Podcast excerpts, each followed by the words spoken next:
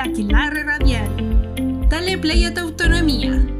Un programa para conspirar, compartir, hacer memoria y liberar la digna rabia. Muy buenas tardes para todas las personas que nos están escuchando desde distintos territorios de Aviala. Hoy continuamos con esta serie del Aquelarre Radial. Eh, en este momento vamos a iniciar con el tercer episodio, que es Nosotras abortamos y tu mamá también. Porque en el marco de esta cuarentena y fuera de ella, el aborto insiste. Por eso hoy estaremos eh, conversando con compañeras de El Salvador, de Chile y de Ecuador eh, justamente sobre lo que ha implicado, digamos, el, el, aborto, la lucha por el aborto libre en cada uno de estos países y cómo podemos verlo también a nivel regional. Eh, también, por supuesto, sin duda tendrá que salir en algún momento, o saldrá en algún momento el tema de la cuarentena y el acceso al aborto libre, legal, seguro y gratuito en cada uno de nuestros países también entendiendo que son contextos distintos.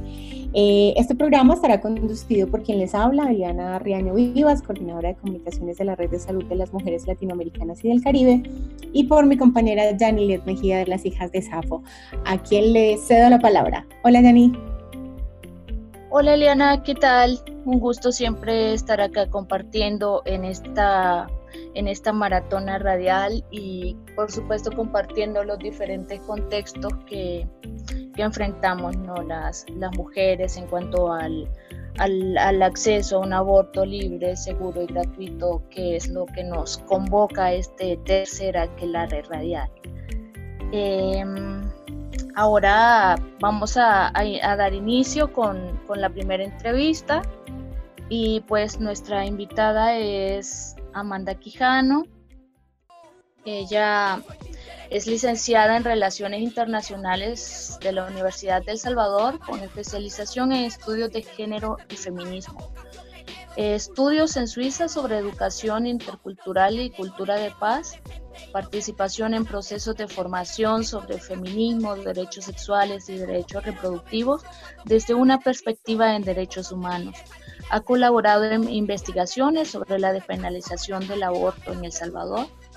Ha sido parte de diferentes espacios organizativos de jóvenes en defensa de los derechos de las mujeres y la garantía de los derechos sexuales y derechos reproductivos.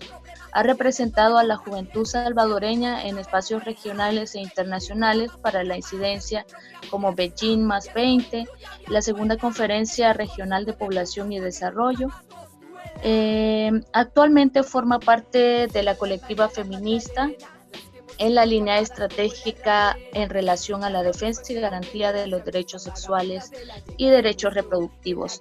Amanda, un gusto que estés acá acompañándonos en esta en este que la red radial. Un gusto, chicas. Muchas gracias por, por esta invitación. Seguramente la vamos a aprovechar y vamos a poder hablar de todo lo que nos acontece. Por supuesto, gracias Amanda.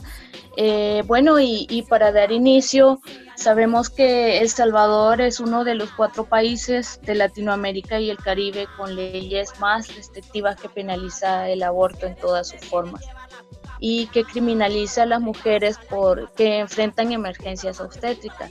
Amanda, yo quería iniciar acá eh, para que tú nos comentes cuál es el panorama actual de cara a, ya más de 10 años de lucha eh, por la despenalización del aborto en, causales, por el acceso a la salud sexual y reproductiva, eh, especialmente para las mujeres.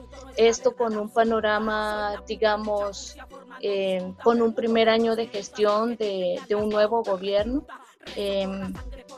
¿Cuál es el, panorama en, en este país?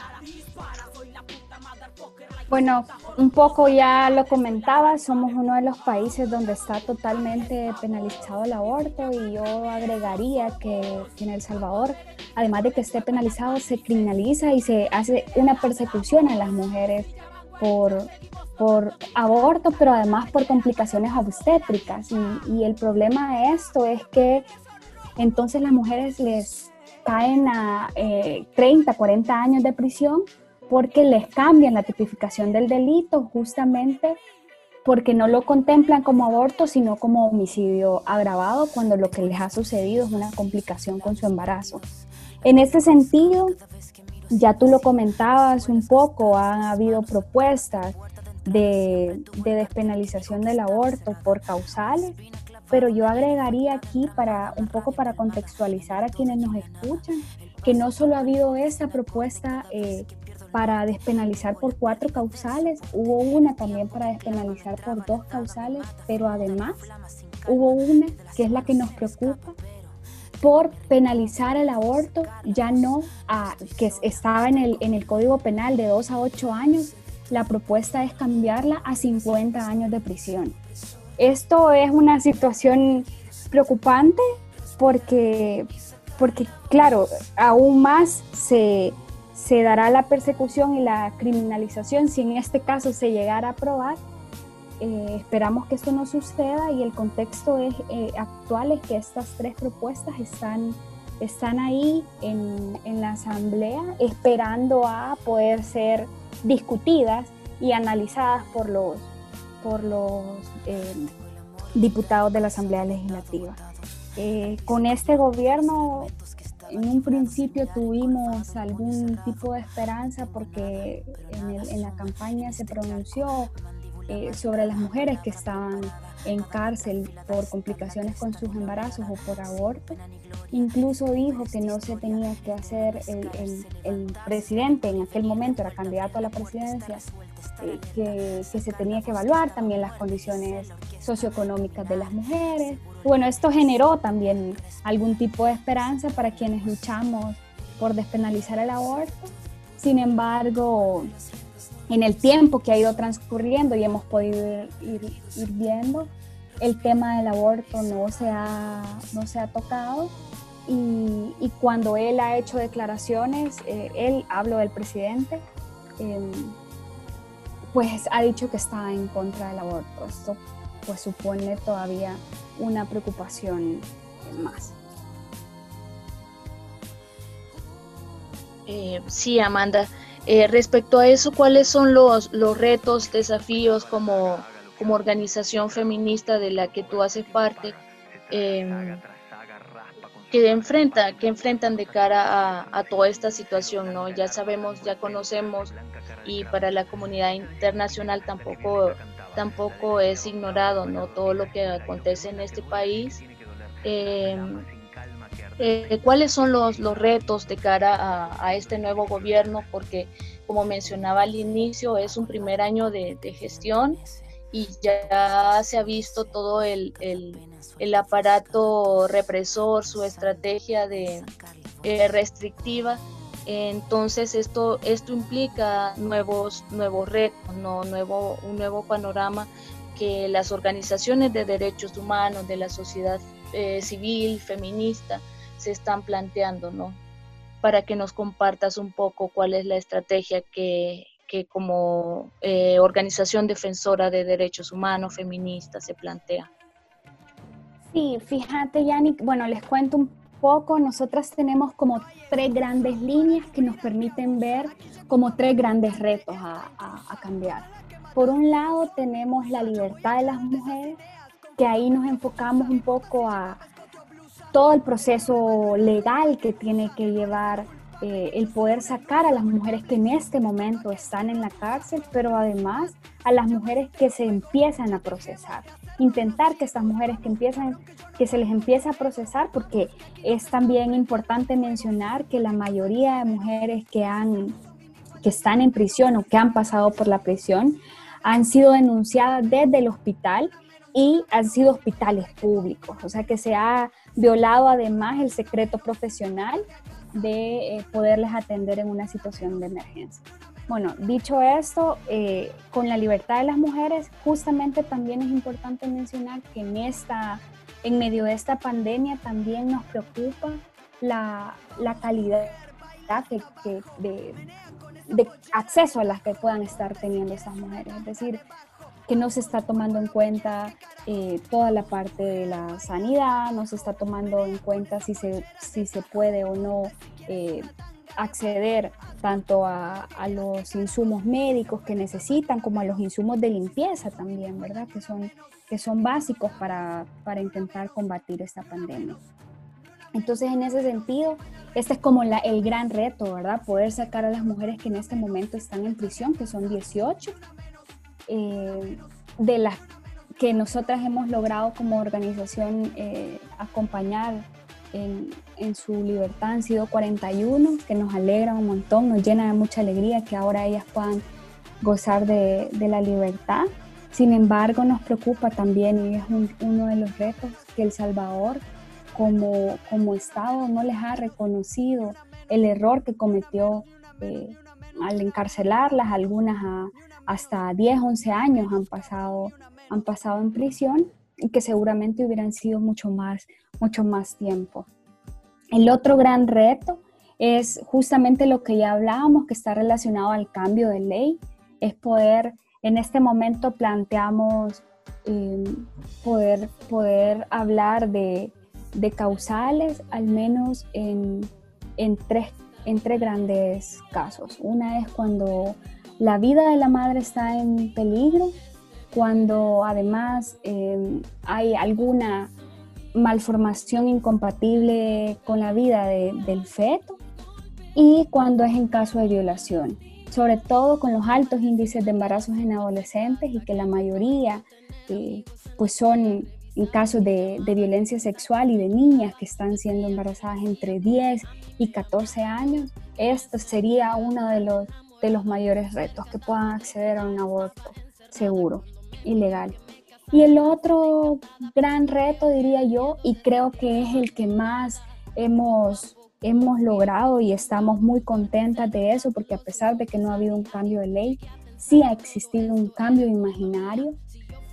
Y, y es un tema que ahora creo, desde mi punto de vista, pero también desde el punto de vista de, de la organización, es que ahora estamos hablando de, de aborto, ya la gente está, quiere hablar y, se atreve a hablar. Hace 10 años atrás, no todo el mundo, ni todas las organizaciones que ahora se pronuncian, se pronunciaban. Y eso creo que ha sido un logro y un trabajo que nos ha costado, pero que nos da alegría ver, eh, ver hacia atrás y ver cuánto hemos logrado. Sin embargo, creemos que implica un reto que se vuelva eh, a poner como debate a nivel nacional que sigamos hablando de aborto. Ok, Amanda, y para esto eh, se presentará una, una nueva propuesta. Pues de momento no tenemos contemplado una, una, nueva propuesta, seguimos empujando de alguna manera las propuestas que ya mencionaban, que era por causales, y, bueno, en este momento eso es lo que seguimos impulsando y, y, la libertad también, que creo que eso sería inmediato, lograr la libertad de las mujeres. Sí, sí, Amanda, ya lo decías, 10 años de, de, lucha, ¿no? Em, que ahora está, está dando sus, sus frutos, por supuesto. Em, yo quería em, preguntarte ya para ir finalizando, Em, sabemos que la mayoría eh, de estas mujeres que, enfrentan una criminalización, persecución por, por emergencias obstétricas, ¿no? por la negligencia, eh, por la falta de acceso a, la salud y por, y por tantas razones más, ¿no? Em, y por esto, este panorama eh, social que, que, diríamos de alguna manera se están, se están viendo cambios Em, ¿Cómo lo ven ustedes? Em, ¿Cómo lo ves tú em, respecto al, personal de salud, que es justamente de donde han salido las denuncias para que estas mujeres hayan sido criminalizadas en este país? Yo creo que lo que pasó, Yani, un poco y haciendo, a partir de investigaciones que hicimos, ¿verdad? Lo que pasó en el 98, cuando se penalizó absolutamente el aborto, es que además de la persecución que se inició contra las mujeres, hubo mucha persecución eh, contra el personal médico. Entonces, en los hospitales les mandaban notas donde les decían que si ellos encubrían un tipo de aborto, ellos estaban cayendo en, en, delito y que por lo tanto les iban a cancelar sus, eh, sus carnet y posiblemente iban a ser procesados. Yo creo que este miedo eh, se fundió y se generó en todo el, personal médico y consecuencia de este miedo que ha, que ha, surgido es que ahora tenemos este tipo de denuncias desde, eh, desde los mismos hospitales.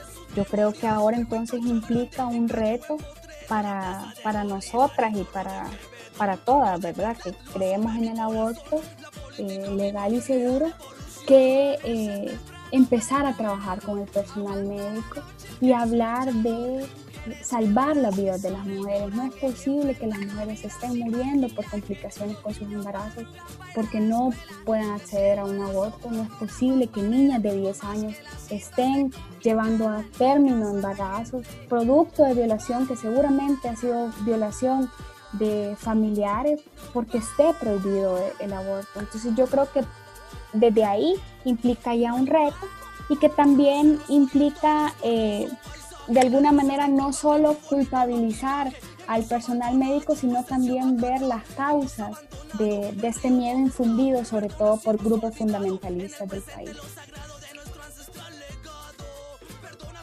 Ok, Amanda, muchas gracias por, por la entrevista, por este espacio y porque sabemos que, que, este panorama nos, pues nos está sobrecargando de, muchas otras responsabilidades, así que agradecemos mucho el, espacio, la participación y por supuesto compartir este panorama que, enfrentan las mujeres en El, en el Salvador y, también hablar de lo, del trabajo que las organizaciones feministas, de derechos humanos están haciendo a favor de las mujeres. Muchísimas gracias, Amanda gracias a, ti y a todas las que están haciendo esto posible. Un fuerte abrazo y ánimos. Muchísimas gracias. Bueno, y concluimos esta primera entrevista de este tercer aquelarre radial y vamos a un corte musical.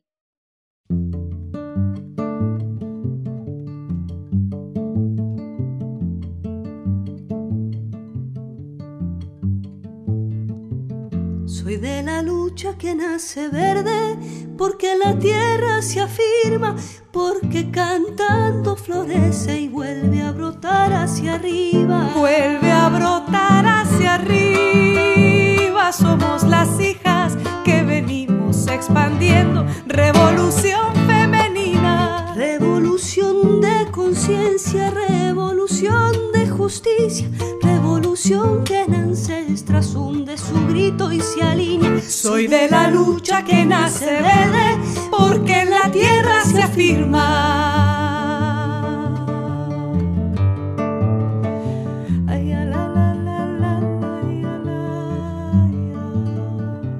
Soy de la lucha que nace verde, porque nacido esperanza, pues la lucha la he heredado de mis antiguas hermanas. Pues mis antiguas sembraron voces que hoy en grito transformado brotarán de las entrañas de una luna renovada. Luna de tantos dolores, luna nueva, no te apagues, luna que harta de silencio sale a iluminar las calles. Soy de la lucha que nace verde porque en la tierra se afirma regresamos a esta segunda parte de nuestro aquelarre radial denominado Las mujeres abortamos y tu mamá también. Y bueno, ahora vamos a dar paso a una, a una mujer poderosísima a la cual le, le tengo muchísimo cariño. Ella es Marjorie Barrientos Tonoso conocida también como Colomba Roja. Eh, lesbiana feminista, trabajadora social en el área de derechos humanos, mujeres y niñez. Integrante desde el año 2009 de las líneas telefónicas en Chile, Línea de Aborto Chile, Línea Aborto Libre. Co-creadora de la estrategia de comunidades de aprendizaje en comunidades para el acompañamiento de abortos autónomos. Eh, belleza, bienvenida. Muchas gracias por acompañarnos en este aquelarre radial. muchas gracias a ustedes por la invitación y por la posibilidad de dialogar en este contexto, además que estamos viviendo a propósito del COVID, de algo tan importante como el aborto y eh, que es como una práctica milenaria, ¿no? Así que me encantó la invitación, me gustó mucho además el nombre de, del programa de la que larre, esto de las mujeres abortamos y tu mamá también, que me un poco lleva a, relevar que el aborto siempre ha estado presente, ¿no? Nuestras madres, nuestras abuelas, nuestras bisabuelas eh, han abortado también eh, dentro de su genealogía. Así que muchas gracias por la invitación. Claro, por supuesto, por supuesto. Y sobre todo por este tema que, que nos convoca tanto, ¿no? A hablar del acceso al aborto libre, seguro, feminista, autónomo. Eh, es un tema que nos, que nos mueve mucho. Y porque hemos venido en este contexto hablando de, del acceso a los servicios básicos de salud, eh, pues este contexto ¿no? que nos, eh, que nos, que nos eh, encontramos y además también en el marco de la, de la conmemoración fecha que es el, Día de Acción por la Salud de las Mujeres. Así que, que nada, hablar del acceso al aborto feminista siempre siempre es algo que nos llena de, mucho amorcito y, y, Eliana, claro, es también lo, lo compartirá en, en, su momento, ¿no? Eh, bueno, eh, y para comenzar, eh, Colomba, que prefiero llamarte así, la verdad. Sí. Eh, quería adentrarnos a, a, esta conversa que se nos hace cortita, ah, para que nos compartas un poquito ¿Qué significa eh, desde el sentir ese acompañamiento al acceso de las mujeres a un aborto libre, seguro y feminista para las mujeres? Ok, bueno, eh, en ese sentido, eh, nosotras como línea, como la estrategia línea aborto en, en Chile, venimos desarrollando una acción, una actuancia política desde el año 2009 donde eh, fundamentalmente nuestra colectiva una colectiva de lesbianas, de lesbianas feministas, que eh, nos empezamos a cuestionar el, el, tema del acceso al aborto en Chile en un contexto altamente criminalizador. Estamos hablando de que las estrategias como líneas telefónicas se instalan en Chile en el 2009 donde existía una restricción total para poder acceder al aborto, dejando eh, este eh, en manos del mercado ilegal, dejando este puesto en, situaciones bien traumáticas que enfrentaban y que enfrentan todavía hoy día las mujeres en, los contextos criminalizadores como, como era el chileno. Hace dos años que se despenaliza el el, aborto en tres causales, cosa que si bien nosotros no estamos en contra, creemos que fundamentalmente no cambia la realidad de las mujeres en Chile y promovemos eh, acompañamiento entre nosotras, eh, desmedicalizado, en casa, eh, con nuestras redes de confianza, que permitan a las mujeres autogestionar y monitorear ellas mismas sus abortos eh, y no dependan de un, eh, un, otro, en este caso del Estado, con un servicio eh, de salud en Chile altamente patriarcal, heteropatriarcal, que castiga el, la autonomía con respecto al cuerpo de las mujeres, por lo tanto, para nosotras el que el aborto sea entre mujeres en espacios de confianza eh, permite subvertir al, sistema patriarcal eh, que impone esta inaccesibilidad eh, de, de, poder abortar a las mujeres. Nosotras empezamos en el año 2009 en la ciudad de Concepción, con la, que queda en el centro sur de Chile, con la línea Aborto Chile, que nos capacitaron las compañeras de Ecuador junto a Women on Web en esos años y fuimos la segunda línea telefónica a nivel de América Latina y el Caribe, la primera de ellas, como bien decía, era en Ecuador. Y empezamos a implementar primeramente una estrategia de, teléfono que funciona y que todavía funciona de lunes a viernes, eh, donde entregábamos información eh, sobre el aborto con medicamentos para poder generar eh, abortos seguros en ese minuto durante el primer trimestre. Fue una estrategia que fue bastante subversiva en Chile en, ese, en esos años. Tuvimos algunas persecuciones judiciales en, en algún minuto pero eh, amparadas en el derecho eh, a la información pudimos resistir y mantenernos y luego ya empezamos a, desarrollar, nos dimos cuenta que faltaba una patita en el acompañamiento que tenía que ver con los encuentros ya más cara a cara con las propias mujeres y poder eh, un poco profundizar los acompañamientos que se desarrollaban. Ahí empezamos eh, fuertemente con el desarrollo de talleres, a organizaciones sociales, en universidades, con grupos de mujeres.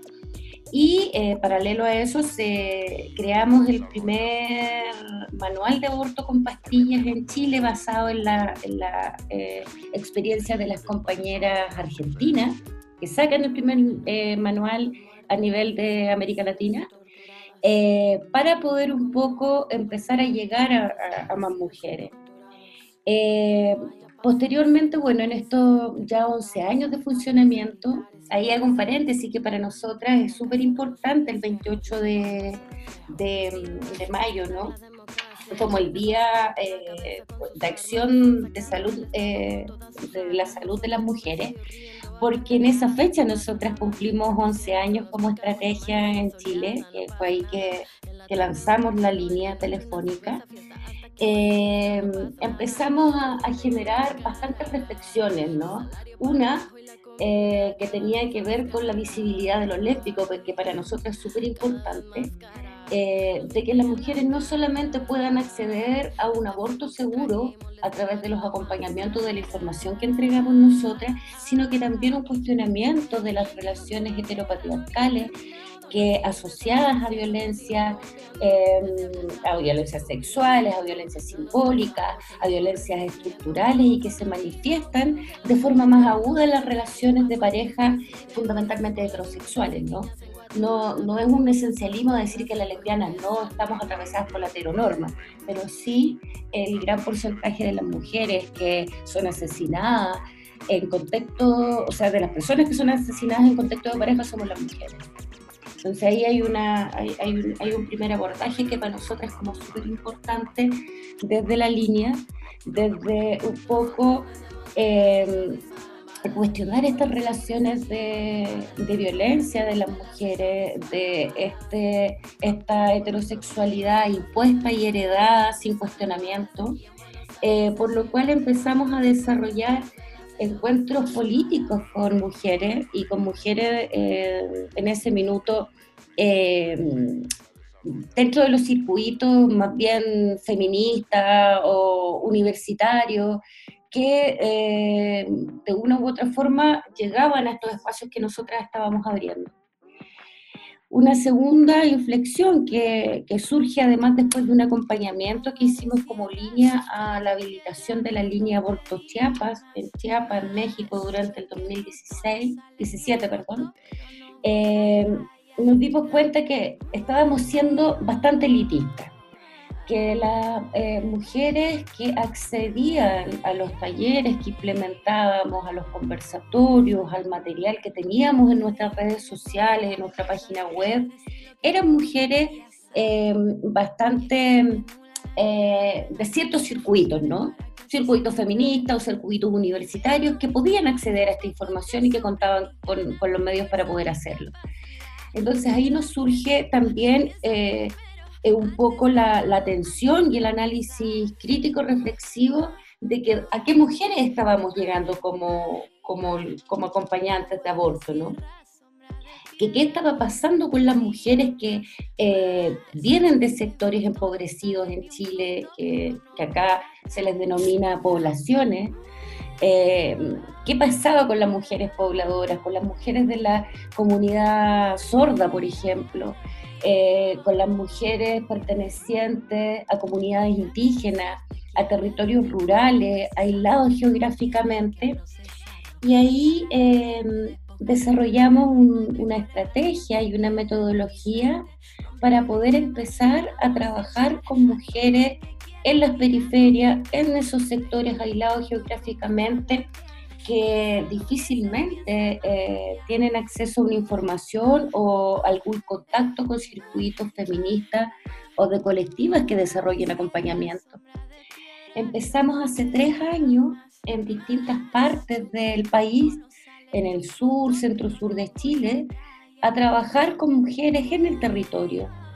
Les denominamos eh, eh, gestoras comunitarias eh, donde eh, partimos tomando contacto con lideresas que viven en ese territorio, con pobladoras y mujeres que de una u otra forma están ahí, conocen la realidad y que, pues, y que han sido una puerta de entrada para llegar a los territorios, donde en un periodo de dos meses desarrollamos encuentros con ellas, pasando por distintos temas para concientizarnos en el tema de la violencia, de la heteronorma, de todo lo que hay detrás del aborto, no solamente el procedimiento, ¿no?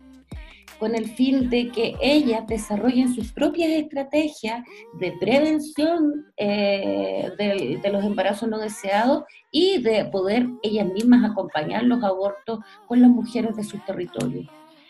En esta experiencia han participado aproximadamente 150 mujeres en estos tres años, em, que finalmente son dos años, porque este año nos encontramos con la situación del COVID y antes que esto, la revuelta eh, social en Chile, lo que no, no nos ha permitido poder hacer esa inserción comunitaria.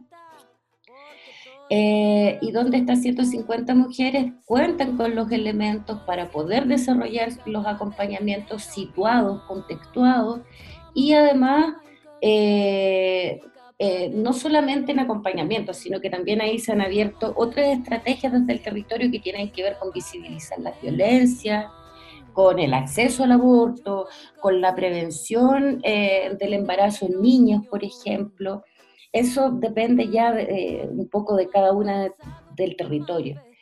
Y esto ha sido como bien importante porque en el fondo eh, es una estrategia que nosotros somos una colectiva que apoya procesos organizacionales de otros colectivos, de otras mujeres para que desarrollen sus propias estrategias de acompañamiento. Y esto ha sido como bien innovador en términos de que nos ha permitido deselitizar el acceso a la información, eh, salirnos de los circuitos tradicionales o formales o donde están otras colectivas acá en Chile eh, trabajando eh, y poder llegar a otras mujeres que, tradicionalmente no estaban llegando a, los circuitos de acompañamiento feminista, exponiéndose a abortos altamente traumáticos, riesgosos, Em, y muy violento.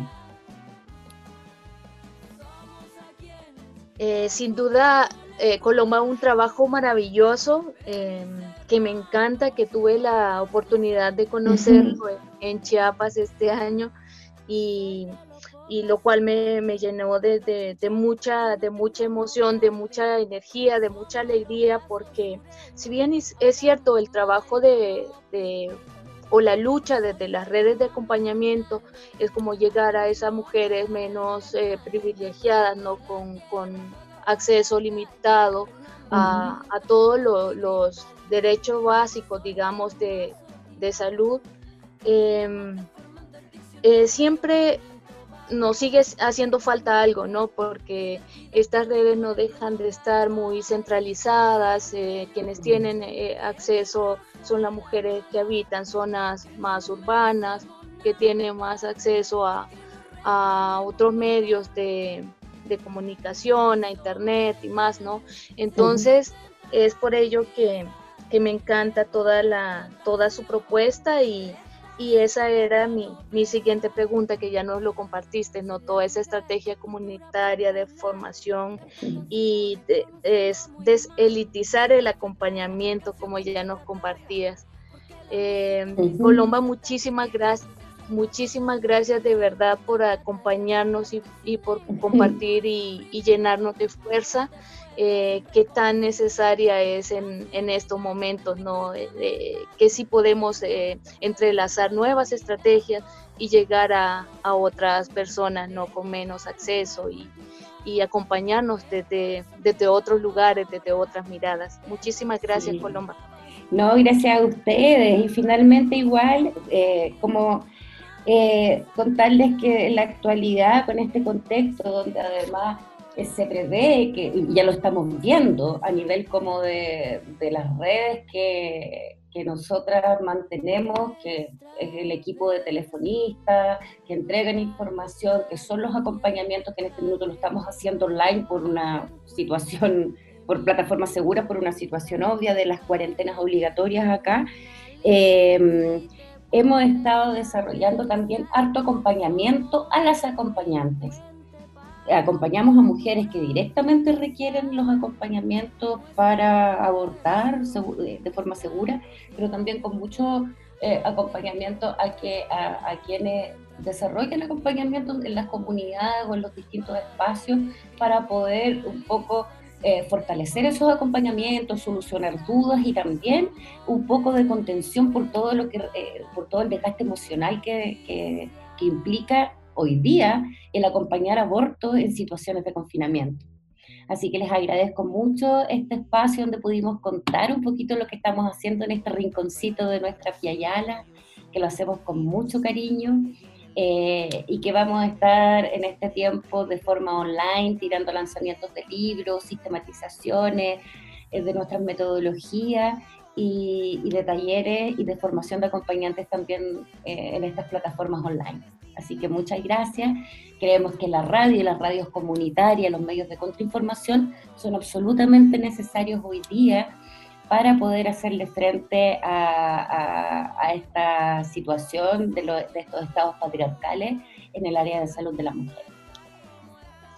Por supuesto, y seguiremos pendientes de toda esa información, de todo ese material que, que producimos ¿no? desde, desde nuestros espacios. Y, y el llamado que, que, ya nos hacías también de no olvidar acompañar a, a quienes acompañan. Un abracito, Colomba, hasta el sur. Abracito amor feminista, abortero. Eh, sí, abracito a ustedes. Y de lesbianas, ¿no? Sí, por supuesto. Bueno, entonces terminamos así nuestra segunda entrevista y vamos a, a un pequeño corte musical y ya volvemos con más.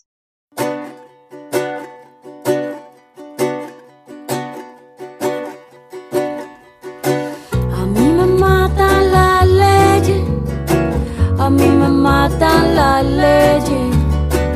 A mí me mata, me mata, me mata, me mata, me matan las leyes. A mí me matan las leyes. Me matan las leyes. A mí me mata, me mata, me mata, me mata, me matan las leyes. Tiene el burgués las leyes a sus pies compran con dólares. Aprueban megaproyectos medioambientales, aunque se pongan todas las juntas vecinales. La policía está a su merced para protegerle la propiedad privada, para mandar a apresar al que entiende que el territorio se defiende.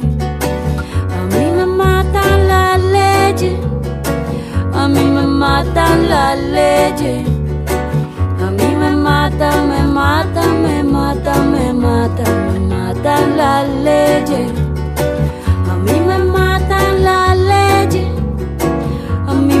Matan las leyes. A mí me mata, me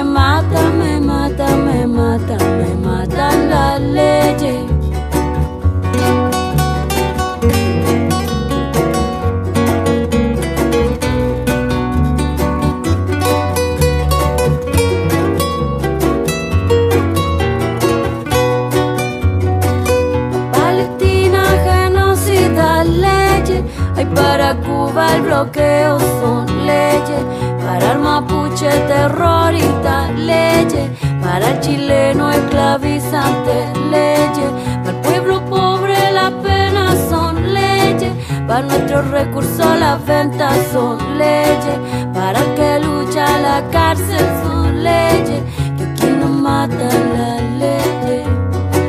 Me tengo que ir caminando, que el patrón me está esperando, siga, siga adelgazando. Me tengo que ir caminando, que el patrón me está esperando, para que él siga viajando, viajando y yo siga cumpliendo el horario. Que a mí me matan las leyes, que a mí me matan las leyes, que a mí me matan, me matan, matan, me matan las leyes. Que a mí me matan, me matan, me matan, me matan, me matan las leyes. Que a mí me matan, me matan, me matan, me matan. Me matan las leyes.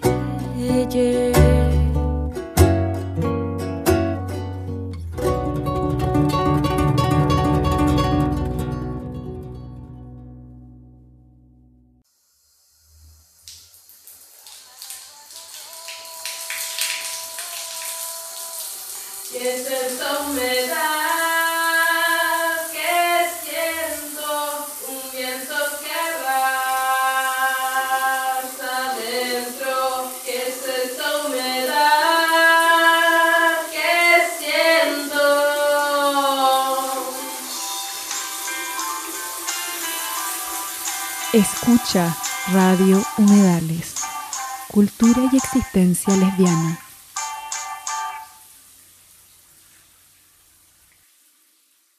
Y bueno, después de esta pausa musical, seguimos con nuestra tercera y última invitada en este episodio de Nosotras abortamos y tu mamá también. Esta vez nos vamos para Ecuador. Conversaremos con Verónica Vera. Ella es comunicadora feminista, coordinadora de proyectos de Surcuna, organización que trabaja por el acceso a la justicia para las mujeres criminalizadas por aborto y parto. Es integrante de la red de acompañamiento en aborto seguro Las Comadres de Ecuador. Trabaja en temas de aborto, prevención de la violencia machista, acompañamiento feminista a partir de la comunicación estratégica y la edu educomunicación. Bienvenida, Vero. Hola Eli, gracias por la invitación. Hola a todas quienes nos escuchan. Bueno, Vero, eh, sin duda el aborto insiste en cuarentena o sin cuarentena. Pero, y justamente quisimos hacer, este programa, este podcast en, el marco pues, del Día eh, Internacional de Acción por la Salud de las Mujeres. Y queríamos, eh, en principio, que nos contaras un poco cómo está la situación en términos de lo legal frente al tema del aborto en Ecuador. Bueno, en Ecuador el aborto es legal en tres causales, en caso de que esté en peligro la salud y la vida de las mujeres y en caso de violación a una mujer que tenga algún tipo de discapacidad mental. En este país el resto de abortos eh, serían criminalizados con una pena que va hasta dos años de prisión. Eh, a diferencia de otros países de la región, en Ecuador sí existe eh, una persecución a las mujeres que abortan. Sí existen denuncias, ¿no? Eh, sobre todo estas denuncias se producen en los hospitales públicos y son a mujeres empobrecidas y a mujeres también jóvenes o adolescentes. Entonces, eh, acá sabemos que el aborto afecta de manera diferenciada a las mujeres más empobrecidas y con ciertas características. Y en Ecuador efectivamente eso está sucediendo. Entonces, ese es como un contexto muy breve de lo que pasa por acá. Sí, efectivamente, como que justo eh, nuestra primera invitada de, del día de hoy eh, conversaba eh, sobre las restricciones particulares que existen en El Salvador, que es de donde conocemos justamente sobre todo las mujeres que han sido criminalizadas y penalizadas también, pues por, sean por partos extrahospitalarios, urgencias extra, pues que tienen que ver con, con el embarazo o por abortos. Eh, y en ese sentido, pues digamos que El Salvador sí ha sido como uno de estos países que se ha mostrado, digamos, a nivel regional, incluso mundial, eh, sobre esta problemática, pero más bien poco sabemos o poco se sabe justamente de la criminalización que existe, no solamente en Ecuador, sino que en muchos países. Creo que esto sigue siendo un, un, tema que todavía no se ha generado, no se ha dado a la profundidad eh, necesaria, porque seguramente países también como Colombia, como Chile, bueno, diversos países están teniendo mujeres em, e, en la cárcel o están pasando eh, por penas, puede ser que estén asociadas justamente al delito, entre comillas, de homicidio. Y bueno, son situaciones que seguramente se están replicando en otros países. En este momento, ¿tienen alguna cifra detallada de cuántas mujeres están em, en el Ecuador siendo criminalizadas, judicializadas? Eh, justo Eli, como les decía, eh, digamos, la misma criminalización y la legalidad de este país, eh, lo que ha generado es que no se tengan datos certeros. Eh, sin embargo, gracias al trabajo de las organizaciones de la sociedad civil, a, las organizaciones feministas, se conoce que en los últimos seis años lo que ha pasado es que han existido más o menos 435 denuncias de mujeres por aborto.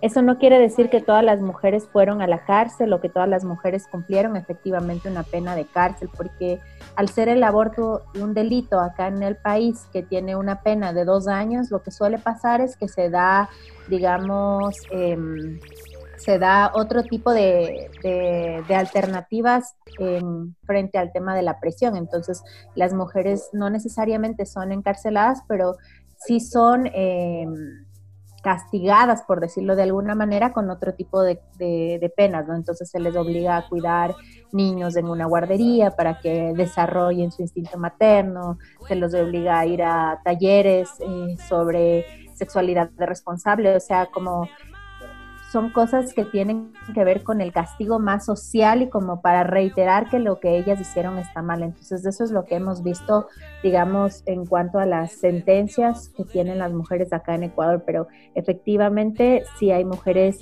judicializadas y justamente en esta cuarentena, en medio del desastre de la pandemia que estamos viviendo en el país, eh, la fiscalía, que es la instancia que denuncia y que criminaliza a las mujeres, no ha parado de hacerlo. Entonces, recientemente, el día de ayer, eh, nosotras como trabajamos en atención, digamos, a las mujeres criminalizadas para aborto, recibimos una denuncia de una mujer joven que estaba siendo judicializada en el hospital público y también hace unas dos semanas hubo otra denuncia a la madre de una adolescente igual judicializada por un tema de aborto, de presunción, ¿no? Porque finalmente no es que se puede decir que fue un aborto provocado per se. Entonces, sí, la criminalización está ahí, está eh, presente y está afectando la vida y la salud de las mujeres que acuden a los hospitales, sobre todo públicos, en busca de asistencia médica. Bueno, pero justamente frente a esta eh, pues, desidia del Estado, negligencia, em, criminalización social, judicialización, es que em, pues construimos estrategias entre mujeres y entre feministas para para que las mujeres finalmente que están eh, necesitando un aborto puedan acceder a él desde una perspectiva feminista, acompañada y segura. Quisiera que nos contaras, que eres integrante justamente de las comadres, eh, cuál es este ejercicio, qué es lo que están haciendo en este momento las comadres, pues más allá igual de la cuarentena, em, cuál es esta, digamos, apuesta política central que, que, tienen las comadres frente al acceso al aborto eh, libre, seguro y también acompañado. Sí, justamente las comadres nacen en el año 2014 eh, cuando nosotras acá en el país empezamos a investigar el tema de criminalización porque antes creíamos que no había mujeres que estaban siendo judicializadas o denunciadas por aborto, pero en el 2014 nos damos cuenta que efectivamente eso no es así, que había muchas mujeres que habían o estaban cumpliendo sentencias o habían sido denunciadas. Entonces, a partir de eso, las comadres nace como una apuesta para eh, que las mujeres puedan acceder a información y acompañamiento para poder llevar a cabo sus procesos de aborto, eh, digamos, de la mejor manera, eh, no en la soledad, no en el silencio, sino acompañadas por nosotras, también viviéndolas como una práctica normalizada, viviendo eh, su interrupción del embarazo, su aborto como un derecho. Entonces, nosotras le apostamos justamente a eso, ¿no? acompañarnos entre mujeres, a poner el cuerpo, las unas eh, abortando y las otras acompañando esos procesos de aborto desde la información científica, desde el acceso también a los recursos para que las mujeres lo puedan hacer y también desde la prevención de la criminalización. Una mujer que es acompañada, digamos, y que tiene la información es una mujer que difícilmente va a poder ser criminalizada. Entonces, esa es como la respuesta que encontramos en el acompañamiento desde las comadres y por eso es que hacemos este trabajo desde el año 2014. Casi vamos a cumplir ya seis años acompañando mujeres en sus procesos de aborto acá en Ecuador. Seis años de una acción directa que seguramente ha generado eh, impactos eh, muy lindos y positivos han estado acompañando en este, en este tiempo. Hay que celebrarlo sin duda. Y, pero mm, em, particularmente ahora sí, digamos, en el marco de esta cuarentena, han aumentado eh, las mujeres que, llaman, ha cambiado un poco el acompañar también para las comadres en, en el marco de esta cuarentena, eh, cuáles son, digamos, esas estrategias que están asumiendo, porque eh, sin duda creo que las que somos acompañantes también nos hemos tenido que repensar incluso un poco eh, las estrategias para que pues las mujeres en el marco de este confinamiento pues puedan seguir contando con la tranquilidad de poder acceder a un aborto seguro, pero particularmente con las comadres, cómo están viviendo, digamos, esta situación del acompañar en el medio de esta pandemia. Bueno, eh, para nosotras acompañar implicaba, eh, digamos, la posibilidad de vernos, ¿no? Con las mujeres, de encontrarnos, de ponerle un rostro también a, a quienes quieren abortar y a quienes acompañamos. Entonces, antes del acompañamiento se hacían grupos y nos juntábamos entre muchas mujeres a hablar de nuestros procesos de aborto, hablar del aborto con medicamentos y hacer una estrategia para, eh, de alguna manera, también quitar el estigma que tiene este proceso y que las mujeres reconozcan que son, no son las únicas que, que quieren acceder a un aborto. Sin embargo, eso ahora no, no lo tenemos. Entonces, ha sido todo un reto lograr cambiar la forma en la que acompañamos, porque nuestra apuesta principal era el cara a cara, era el encuentro entre mujeres como una posibilidad de despenalización social. Entonces ahora nos ha tocado adaptarnos, nos ha tocado empezar a acompañar, por ejemplo, mucho más vía telefónica, con algunas utilizar la videoconferencia para nuevamente poder ponernos un rostro, poder vernos, pero para muchas eh, esa no es una posibilidad, ¿no? Por el acceso al Internet, también por la falta de privacidad que tienen en sus casas. Eh, las mujeres que abortan, muchas están viviendo esos procesos en absoluta soledad, sin que sus círculos cercanos con quienes están eh, viviendo, digamos, esta pandemia o esta cuarentena que implica un encierre en un mismo espacio, lo sepan. Entonces nos ha tocado mutar al acompañamiento eh, vía mensajes de texto, vía chat, vía teléfono. Entonces eso sí ha sido un cambio bastante grande entre nosotras. Y eh, algo que también nos ha pasado, como tú decías, el aborto no para, no espera, no sabe de cuarentenas, no sabe como de, de pandemias, tampoco es una necesidad esencial que está ahí. Entonces, durante el mes de marzo, eh, según nuestras estadísticas, aumentamos aproximadamente en un 25% el número de acompañamientos que hacemos mensuales. Entonces, eso, eso para nosotras es todo un reto porque eh, implica reconocer que para muchas mujeres eh, las comadres empiezan a ser como esta única opción que tienen en, en sus vidas para interrumpir embarazos y implica que nosotras podamos hacer una logística para lograr dar una respuesta a todas las que nos llaman y a las que nos contactan. Entonces esa es como la nueva realidad que estamos viviendo eh, en, en, Ecuador y las acompañantes también.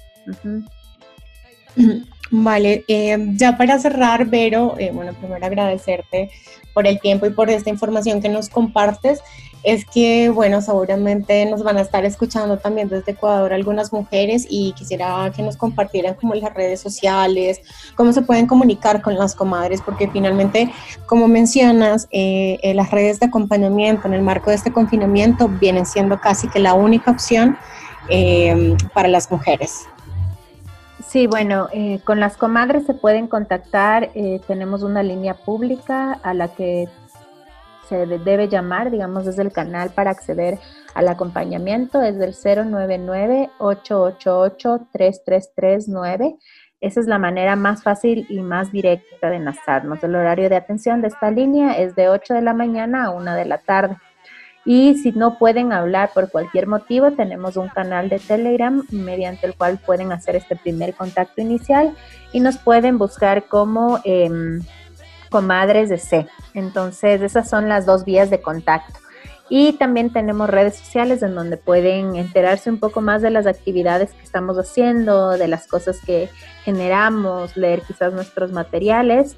Entonces estamos en Instagram como Las Comadres de Ecuador y estamos también en Twitter eh, como eh, comadres-ecu. Entonces son los dos canales, no tenemos Facebook porque lastimosamente recibimos varias denuncias hace algún tiempo en Facebook y nos quitaron la cuenta de manera permanente. O sea, ya sabemos que la censura está siempre ahí para los grupos feministas y para quienes brindamos como información sobre aborto sobre todo, pero ahí estamos en esas otras redes y dispuestos también a escucharnos, acompañar estos procesos de aborto y decirles a las mujeres que no están solas y que pueden llamarnos acá en Ecuador y en muchos otros países hay redes de acompañantes que están dispuestos a acompañar sus procesos de aborto.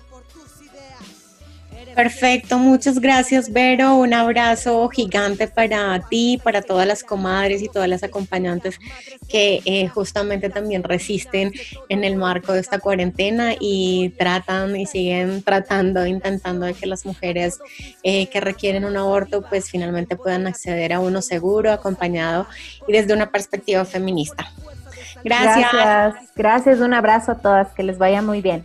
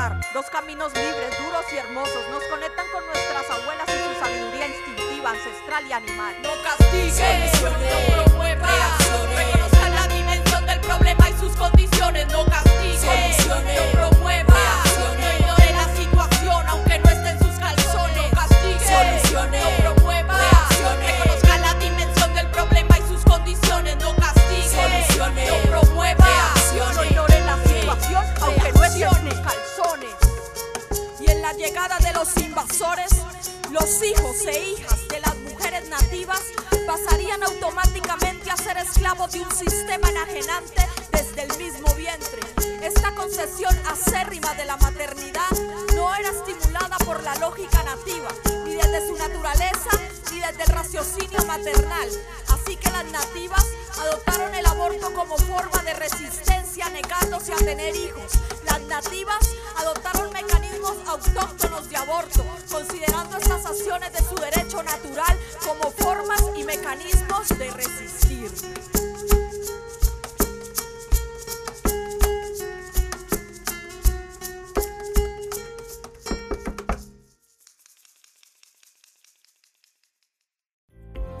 Bueno, y después de esta última canción, eh, le damos cierre ya a nuestro tercer episodio del Aquelarre Radial.